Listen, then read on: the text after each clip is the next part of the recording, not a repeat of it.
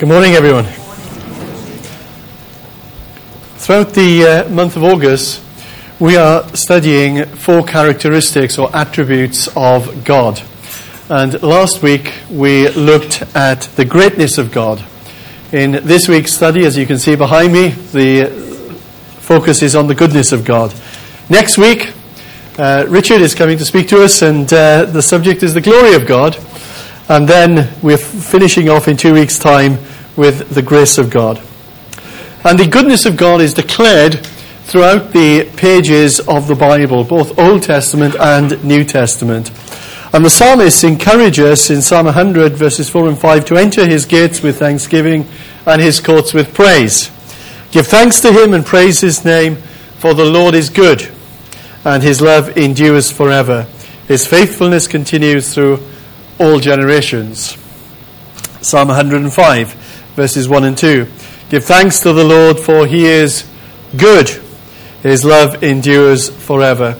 And the ultimate source of all that is good is God Himself. In the earlier parts of Genesis, in the earlier chapters there, we read on a number of occasions God speaking of His creation that uh, it was good, and God saw that it was good. Jesus referred to himself as the Good Shepherd, the Good Shepherd who lays down his life for the sheep. God's will in Romans chapter 12, verse 2 is, is, is spoken of as his good, pleasing, and perfect will. The message that we have been commissioned with to go out into the world is the gospel or the good news. James tells us in chapter 1, verse 17, that every good and perfect gift is from above, coming down from the Father of heavenly lights, who does not change like shifting shadows.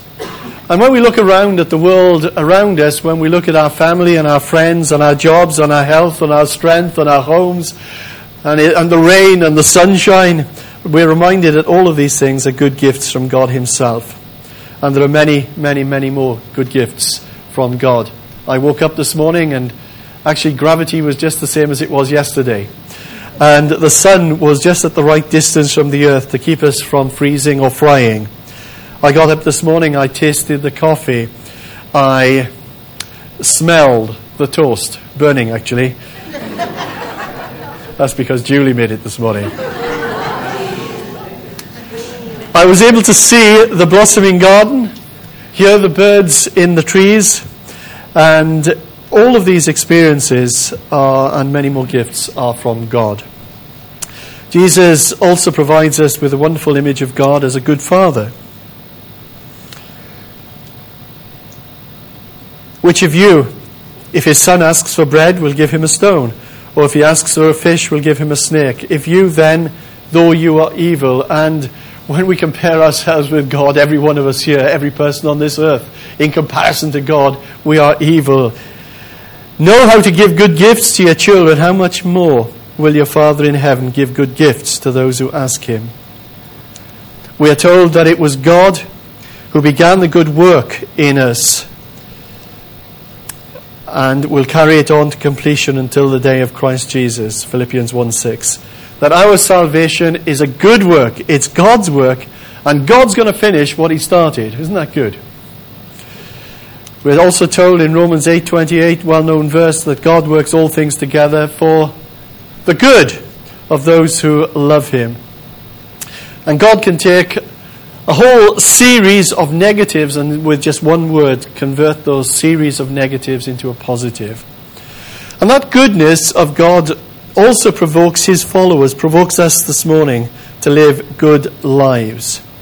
We're encouraged to bear good fruit, to fight the good fight, to do good to those who hate you, to abound in every good work.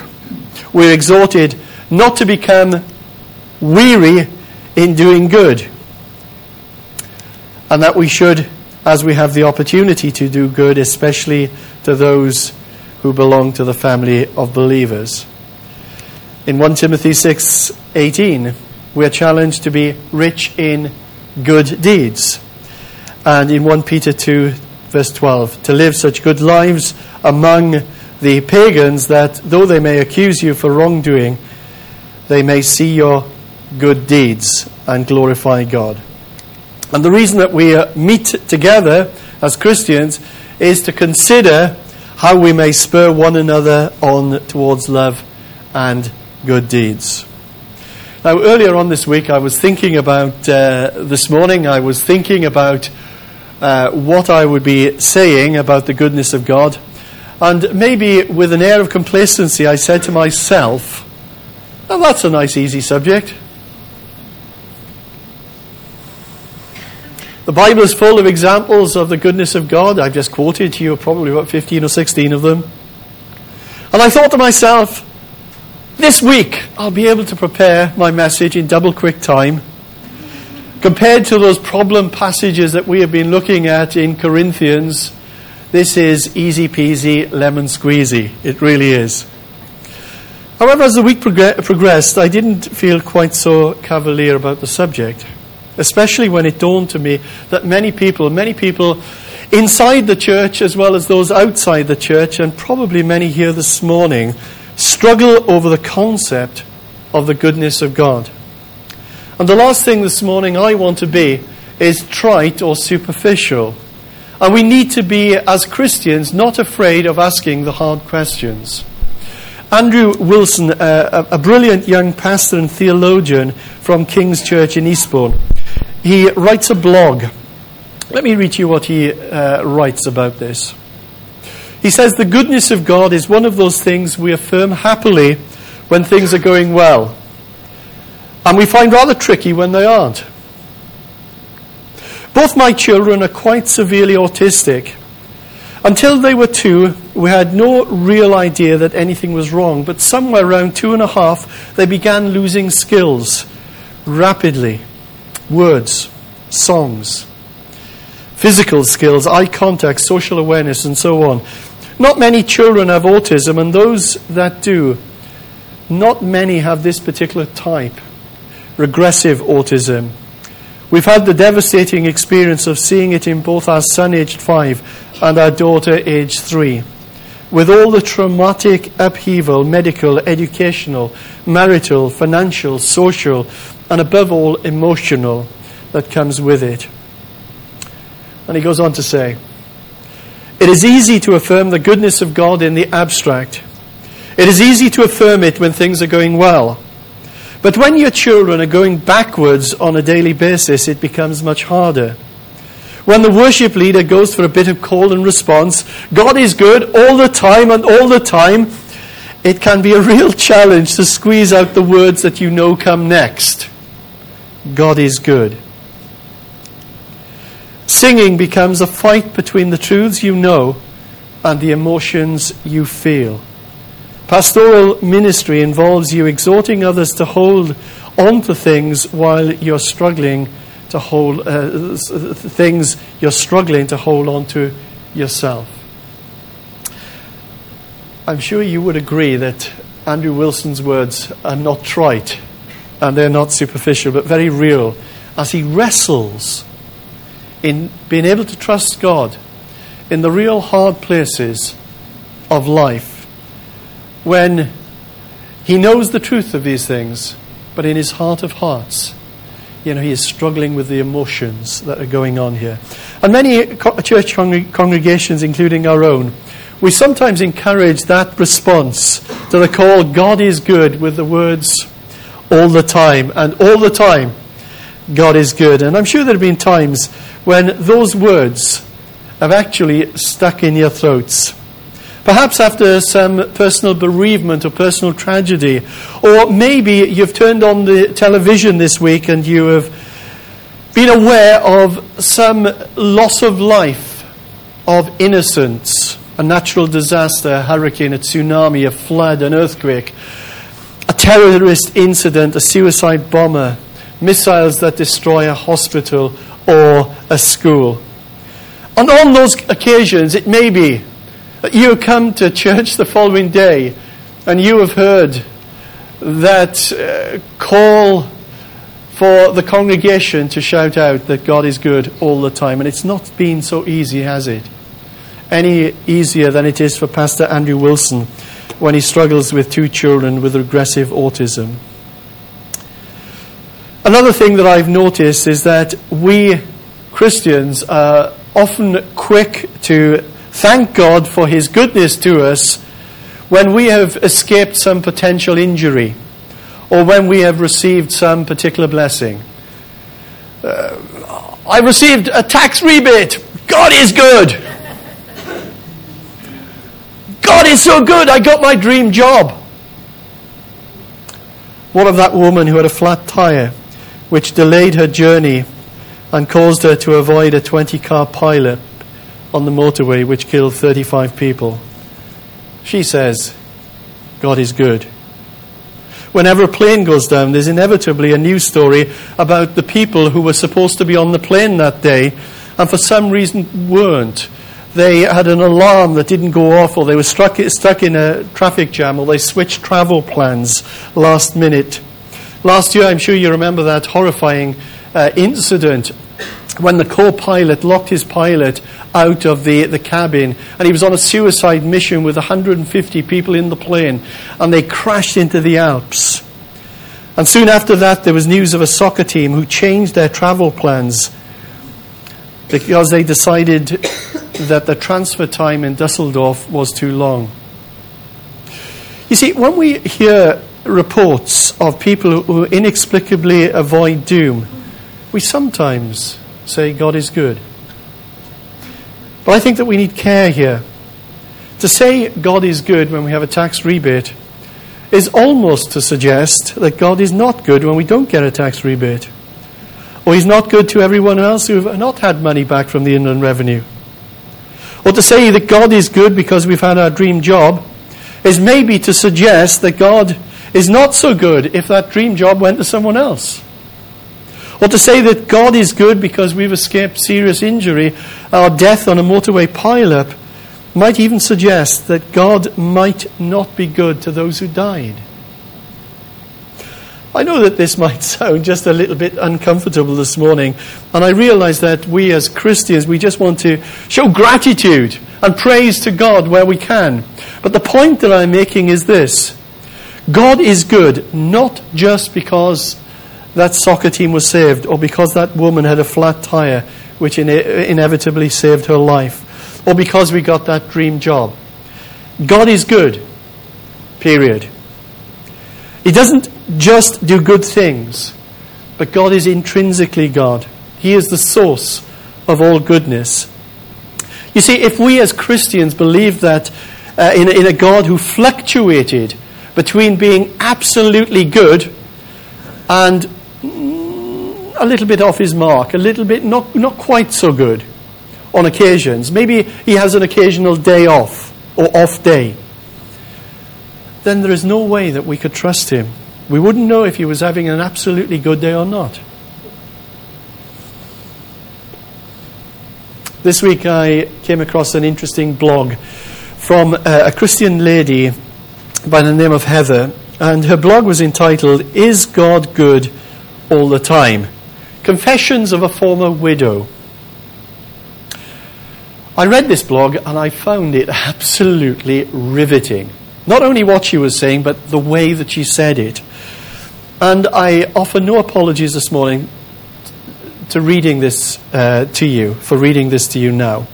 Uh, it, it's long, but I found her words so real and so relevant, that I felt that I just must share this with you, and probably this will speak to you quite deeply. Okay. I cried through most of my 20s. Who am I kidding? I'm still crying in my 30s, but for very different reasons. Thirteen years ago, dreams were coming true. I had my college diploma in hand and the handsomest fellow by my side and a wedding ring on my finger. God is good, said the preacher. All the time, said the congregation. I grew up in a church that said it a lot. We were taught that when anyone from the pulpit said, God is good, in response, the congregation would echo back with exuberance all the time. As my life of ease and dreams was on its way to happily ever after. I easily joined the echo. Yep, God is good all the time. Even if I didn't shout it out loud, I give the pastor a good head nod. But a year later, I felt like I was Dorothy in The Wizard of Oz, trying desperately to tap her heels together three times to get back home, because somehow my life got all jacked up as a massive tornado ripped through my land. My new reality was heartbreaking. My dad, who had just walked me down the aisle, was gone. He died at the age of 49. Nine months later, I stood over my husband's casket, James. The funny one, the kind one, the one with so much potential, and the one I was ready to share babies and dentures with, though not at the same time. Gone at the age of 22. And on top of that, the same canoeing accident that took my James also left its mark on my sister Holly. She experienced the same loss as death ripped her beloved husband, Scott, away. What in the world? Three widows, one family, now under one roof. I'm not going to lie, our household was a scary place. Not a place you'd be likely, you'd likely want to visit. If you ever hear of a house where there are three widows reside, just bring them cookies. They like cookies. I want to highlight the nine months between losing my dad and losing my husband. Go back with me for a moment to the days following dad's death. The truth is, this professing Christian who went to church and asked Jesus into her heart was now asking herself, Is God good all the time? Because it sure didn't feel like it. And during this soul searching season of my life, I stood quietly. Others professed God's goodness. Internally, I confer- uh, conversed with myself. I thought I knew God. I thought I could trust Him. Why did He let this happen? If He was, is the creator of all things, if He can usher in the rise of the sun every morning, if He designed my heart to beat at a rhythm, if He cr- created birds to automatically know how to fly, then He could have healed my father in my mind, I could not reconcile, reconcile my pain with his being all the time good. I was broken. I was sad. Indeed, in hindsight, I was prideful to think that he owed me a life of ease or no hardships. But if I were to be honest, that's what I believed. And my response to my father's death flushed out this belief of I knew better than God that He should have healed my father for crying out loud. He messed up. That's God. Here I was, a newlywed. I was supposed to be embracing this season of possibilities, and yet I was becoming very angry, a pessimistic adult. I was mad at God. I was wrestling with all the things I had always been taught about Him. This led to bitterness and this bitterness was seeping into every area of my life my marriage, my relationships, how I responded to the normal ups and downs of life, how I spent money. The question was eating me up. James struggled with how to help me. He listened to my rants and then pointed me to Jesus. He was concerned. He said, Sweetie, they were American. Sweetie, you grieve as if you have no hope. It was true. I had no hope. When I placed my hope and faith in Christ, I had obviously attached a few conditions of my own to the deal. God was not silent during this season, yet I did everything I could to silence him. He still offered me his divine comfort, but I refused it. And after nine months of licking my wounds and telling God what I thought about His will, I received news that James was gone. This was my breaking point with God. I was ready to, once and for all, denounce faith in God. I didn't doubt that He existed. I was just done. I didn't like Him and didn't want to have anything to do with a God like this. Let me just stop there for a moment. I'm sure that there are many of you here this morning who can relate to Heather's feelings. of anger, frustration, bitterness, confusion, frustration, questioning. Why? Why, God? Where are you? How can you claim to be good and allow me to go through this? Let me read on. I remember standing alone on the hillside in Vermont. Well, not quite alone. The creator of the universe was there.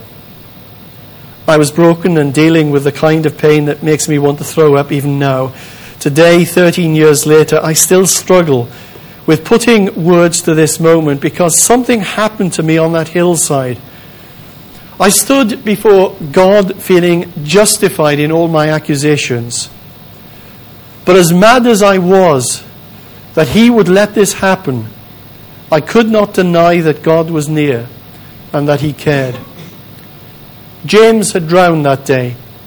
And the fact was, the previous nine months, I had been slowly drowning as well in my bitterness. But on that hillside, I started experiencing new waves. God's love was like an ocean, wave after wave pulling me away from the shore, my security, my reasoning, my stability. And his rushing water, not violent, but intense nonetheless, ushered in peace and comfort again and again. Yet in his nearness, in that moment, spoke of a love that was real, as real as the stars that hung overhead, as real as the grass beneath my feet, as real as the tears that fell down my cheeks. He loved me. And his heart was broken over my pain. There were two roads before me run from him or run to him. And I saw my death before me as I contemplated the first. Wave upon wave, grace upon grace washed over me. The God that as the whole world in his hands was grieving with me on that hillside, and mixed with the evening breeze, a still, small voice spoke to my soul You can trust me even though I didn't like my new reality, not one bit. I couldn't fight the truth that was staring me in the face. He is good. Some of you are asking, so you're saying that God is good? Yes. All the time? With tears streaming down my cheeks. Yes, He is. Yes, He is. There are things that, will, that we will never reconcile in our minds the sin that is prevalent, the depravity, the disease, the head shaking, mind wrecking stories we encounter every day. We don't get it. I don't get it. But that doesn't change the truth. God is always good. I walked away from that hillside different. Sad? Absolutely. Still distraught? Of course. But I was free. The anger I had been nursing like a bleeding wound was no longer holding me. He was holding me. I, maybe even for the first time, understood a fraction of His love for creation, and I was humbled. My choice to bow to His Lordship, come what may, with no terms and no stipulations, ushered in a peace despite my pain. Like I said before, I cried through my 20s. Now I'm crying in my 30s. I'm a crybaby. So what? I'm not ashamed. Dwelling on his unconditional, ever pursuing, never changing, patient, out of this world love makes me weepy. I said some horrible things to him and about him. He forgave me. I wanted nothing at all to do with him. He sought me. I was chained. He freed me. You can call me a crybaby, I don't mind because my heavenly daddy has whispered the same thing to my heart. Cry, baby, cry. You a joy came in the morning. I have turned your mourning to dancing. I have clothed you with gladness. There will be a day when your tears will be no more. Your faith will be sight. But today, cry away. Cry for the hurting, cry for the lost, and cry knowing you are loved beyond measure. My love is like an ocean without a shore. Go and tell others about my healing waters. So take it to the widowed, the cancer patient, the adulteress, the sexual, uh, sexually assaulted, the fatherless, the betrayed, the lonely, the addict, the weirdo. And that's my immediate family. And the message is God is good all the time. God is good all the time. And all the time, God is good. As Heather said, there are some things that we will never ever reconcile in our minds. Those stories that we encounter every day, we don't get it. We struggle to make sense of it. But that does not change the truth that God is always good. There are times when God brings us to a place when we actually get some understanding of why we have been through the, the trials and the pain and the suffering that we have. Remember the story of Joseph after all of those years of slavery and suffering. When he had been sold by his brothers, he began to see his trials in a new light. And he said to his brothers, in Genesis 50, verse 20, You intended to harm me, but God intended it for good. His brother's actions caused all of those years of separation in the family, the pain of bereavement for his father, false accusations against Joseph, and eventually prison. And yet, throughout this ancient story, there is a repeated phrase. Do you know what that repeated phrase is? Some of you are whispering it. And God was with him. Isn't it funny that we just see God as with you only on the good times, the high times, the times of great blessing, the times when you get a tax rebate? But God was with him every step of the way, through every low point, through every hurt, through every betrayal. God was with him. I'm sure there were times for Joseph that when he was going through the times of difficulty, that he struggled to believe that God was in his trials and probably said, God, where are you? Why is this all happening to me? But there came a time when he could see more fully that God is a God who works all things together for good to those who love Him. Having said that, I also believe that it's possible that we will never discover what that trial or what that suffering is about. Joseph, in one respect, was fortunate because he got several years on and he looked back and said, Yeah, I can see what God's plan was in all of this. But some of us, will never, ever, on planet Earth, that is, of course, because one day we're going to see him face to face, you know that. And we will know as we are known. Wow. Have we got some questions?